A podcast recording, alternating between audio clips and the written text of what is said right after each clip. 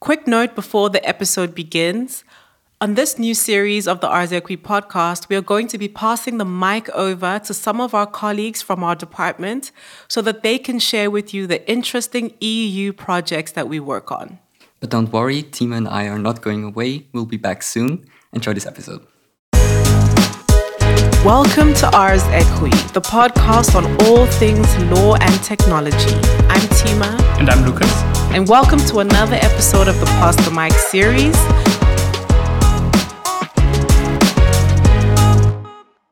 So I'm back this episode because I am joined by my colleague Lucas, and together we work on an EU Horizon 2020 project called the Food Safety Market, or the FSM for short. Hi, Lucas. Hi, Tima. Thank you for having me. Of course. So, should we just dive in a little bit and tell them what the FSM is about and why they should care about this project? Yeah, sure. So, uh, the food safety market is a Horizon 2020 project, as you said, um, and it's all about food safety. So, um, what the project is about, uh, we will try to build an open industrial virtual data platform um, where small and medium enterprises uh, can exchange food data basically, and that should ensure that the quality and um, and the information um, on, on on food processed in the European Union gets better. Yeah, I mean, I think what's so interesting about this project, like you said, is that it has to do with food safety. And I think oftentimes we don't really think about food safety like that. Like you go to the shops, you get your groceries, you go home, you cook, whatever, and no one, well, at least personally, before we started working on this project, I never stopped to think about the process that food goes through before it ends up on the shelves at the shops and how many actors are involved and how much data is produced as the process goes on. So it's really like interesting to be working on this. Yeah, absolutely. So one key takeaway would definitely be uh, that we just realized how many different people are involved there, yeah. and um, that's a lot. And it's it's a uh, definitely a huge process to get the information to everybody. Yeah, 100%. And I think what's very interesting and what's important to explain to the audience is that this project is really rooted in something that's a human right that I think a lot of us take for granted, which is the right to food. And the right to food is a human right that's established in international human rights law.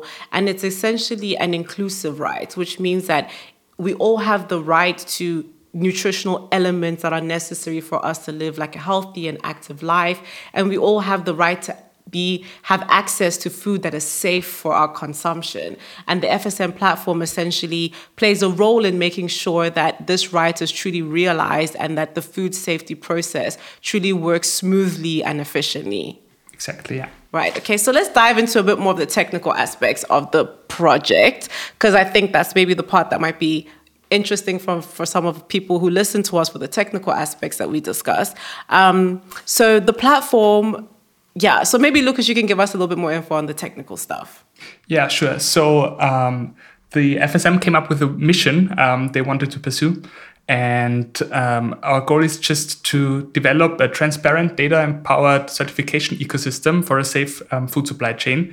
Um, and basically, what the pr- uh, partners are trying to do there, uh, we're trying to um, use the digital evolution that is going on right now mm. and um, building up a business ecosystem um, that not only supports uh, um, European food actors but also um, from other countries outside of the European Union. I think we'll talk about it a little bit later. Mm. Um, and the basic idea is that not only the big um, food companies and the giants of the industry should get access to the data, um, but it should also be um, very easily accessible for small and medium enterprises. Yeah, and I think building on the idea that we're building a platform that's really for small to medium sized enterprises is that we the platform is going to incorporate existing SMEs and existing SME platforms are going to essentially be infused together or work together to create this overall food safety marketplace for the EU. Exactly. Yeah, yeah. so I mean,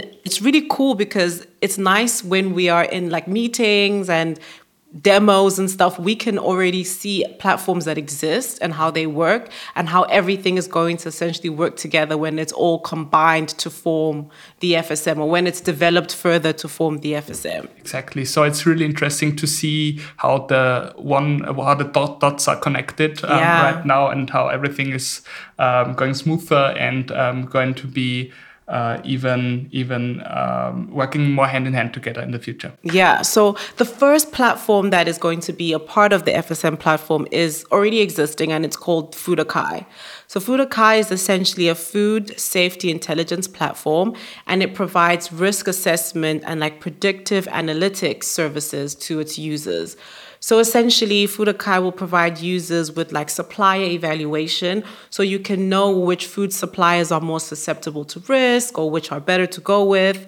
Um, has functionalities like real time incident monitoring and alerting and um, hazard analysis, automatic risk assessment, and things like this. So it's really a platform that gives great insight into suppliers and what is going on in the supply chain. So, yeah, so that's one of the platforms that's going to be developed more, and additional functionalities will be added, and then that will form part of the FSM platform. Exactly. Another um, platform or another application on the platform will be um, Agrivi 2.0.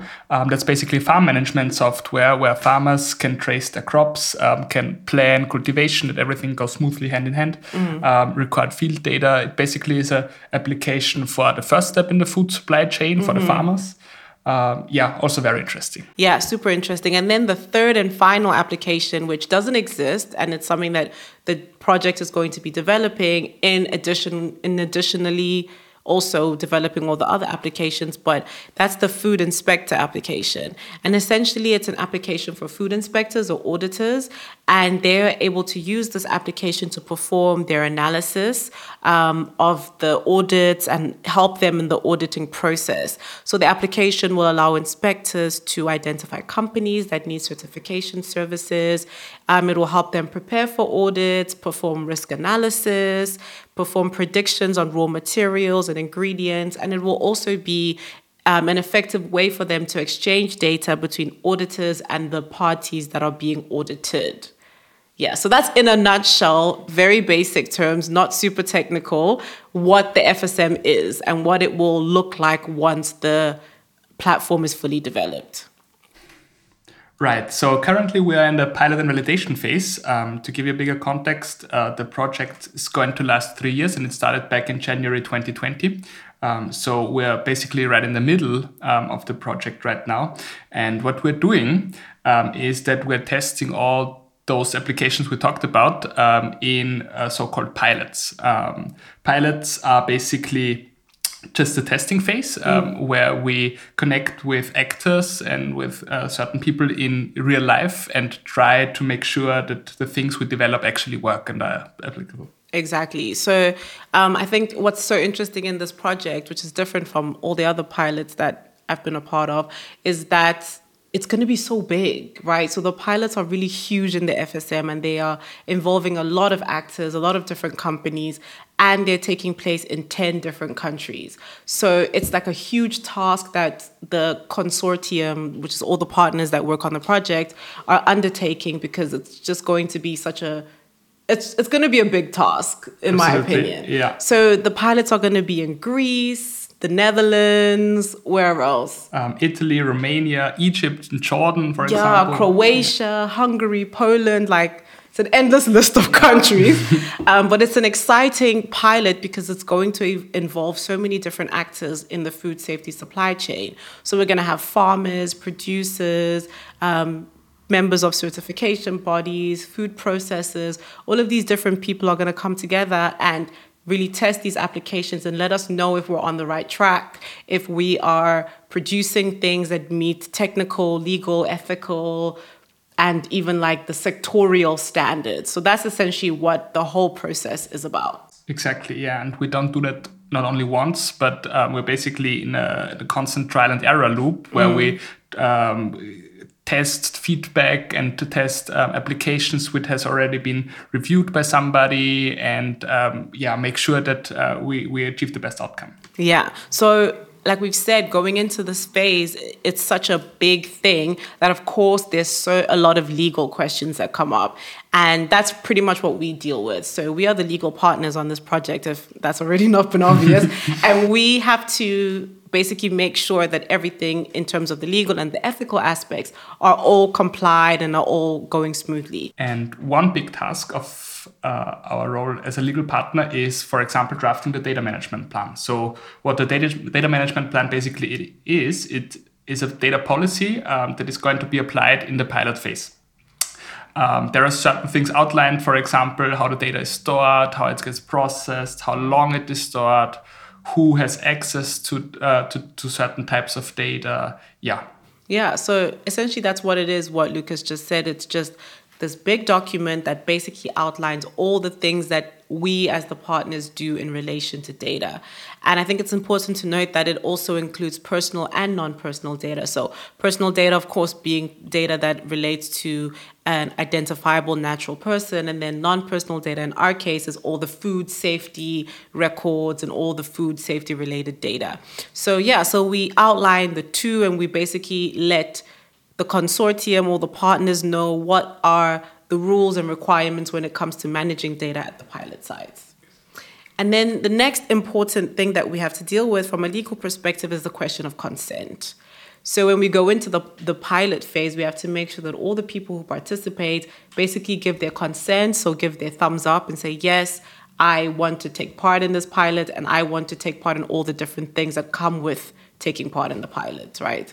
Exactly. Yeah, that's the ethical consent. That's the one side, and the other side is uh, consent in the sense of Article Seven GDPR, mm-hmm. uh, which is needed uh, that we have a legal basis for processing uh, everyone's one's data. Yeah, um, and in this consent form, there are certain things included. For example, which rights um, the the data subject so the participant has, mm. for example.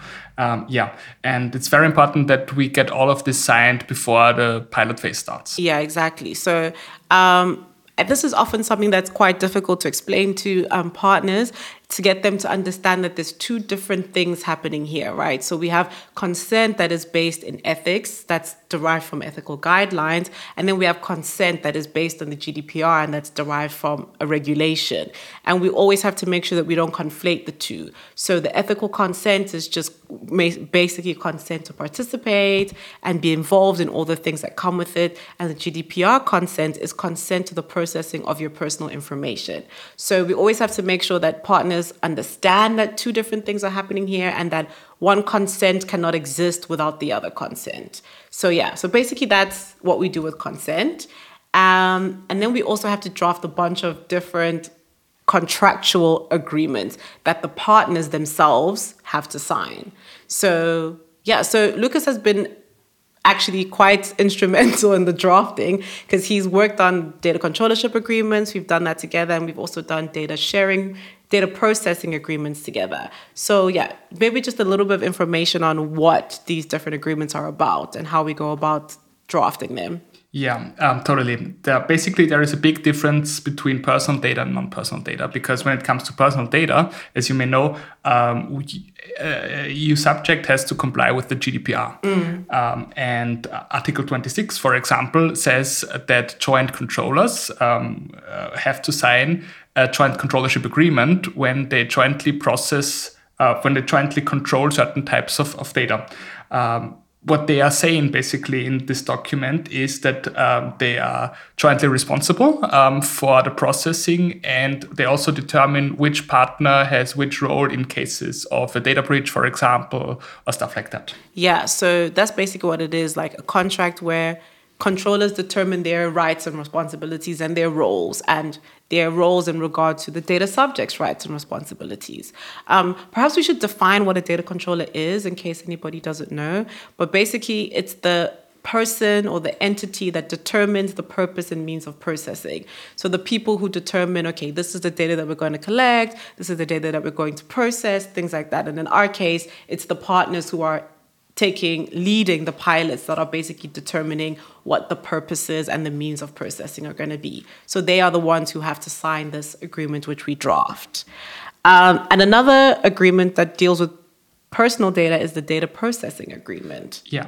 So uh, that agreement isn't between the controllers, it's between the controllers and the data processors. Um, because uh, sometimes uh, controllers uh, do not have the means to uh, process data as they want, and they have to get into agreement with someone who can or um, who uh, processes data on their behalf, and that's the, the, the data processor. Exactly. So basically, this contract is similar in some ways to the data controllership agreement because it basically regulates the relationship between the controller and the processor and it establishes you know the elements of data processing you know. So what is the scope of processing? What is the purpose? What are the processors allowed to do? And things like that. It sets the parameters on which everyone has to agree on how data is going to be processed.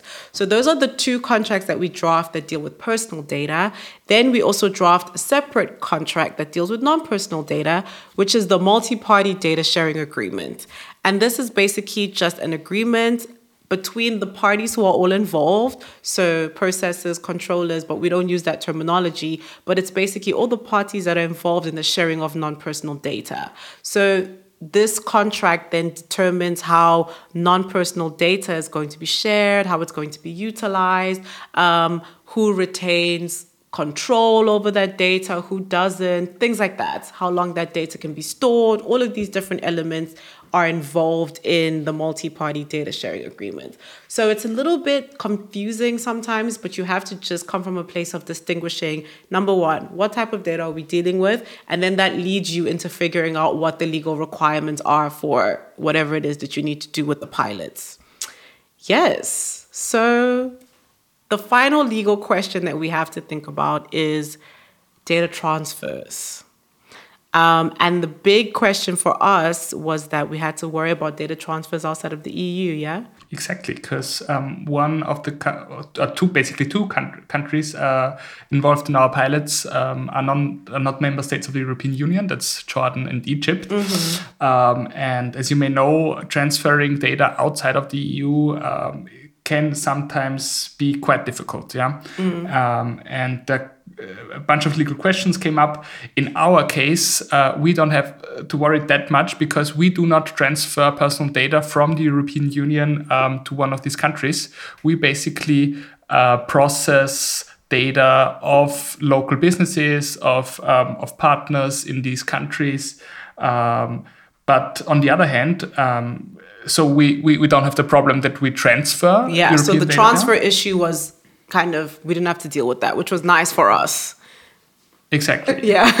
for Lucas and I, it was good that we didn't have to worry about that so much. Um, but there is also Article 3 in the GDPR, which basically says that an EU company or a company of an European member state has to comply with the GDPR, e um, even if the processing activity isn't inside the European Union. So if it's somewhere else. Yeah, exactly. So because of that Article uh, 3.1, we then had to make sure that we explain to our partners that every processing activity that takes place in Jordan and in Egypt still has to comply with the GDPR. So they still have to make sure they get um, the informed consent of the participants. They still have to adhere to everything that we've stated in the data management plan. They still have to adhere to the um, roles and responsibilities outlined in, all, in the agreements that we previously discussed. So all of those things are still applicable. So we had to let them know that you can't just now go rogue because you're going to be in Jordan or Egypt. You have to still comply with the GDPR, and you also have to comply with the laws in Jordan and Egypt that deal with um, the exchange of personal data and the processing of personal data. So yeah, so those were the the real things that we had to deal with.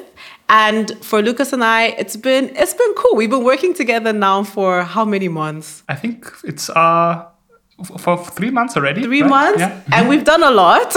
exactly. Yeah. Um, and it's been interesting to kind of work on such a such an innovative project and such a different project because I don't think we don't even we don't have another project like this at the department. Yeah, I think the food sector is is pretty interesting and we're um, yeah, definitely something unique what we're doing here. Yeah. So um, thank you all for listening. We hope you have enjoyed this episode. And if you want to find out more information about the FSM or the food safety market or all or any of the Horizon 2020 projects that we work on at the department, all the links are going to be in the description bar.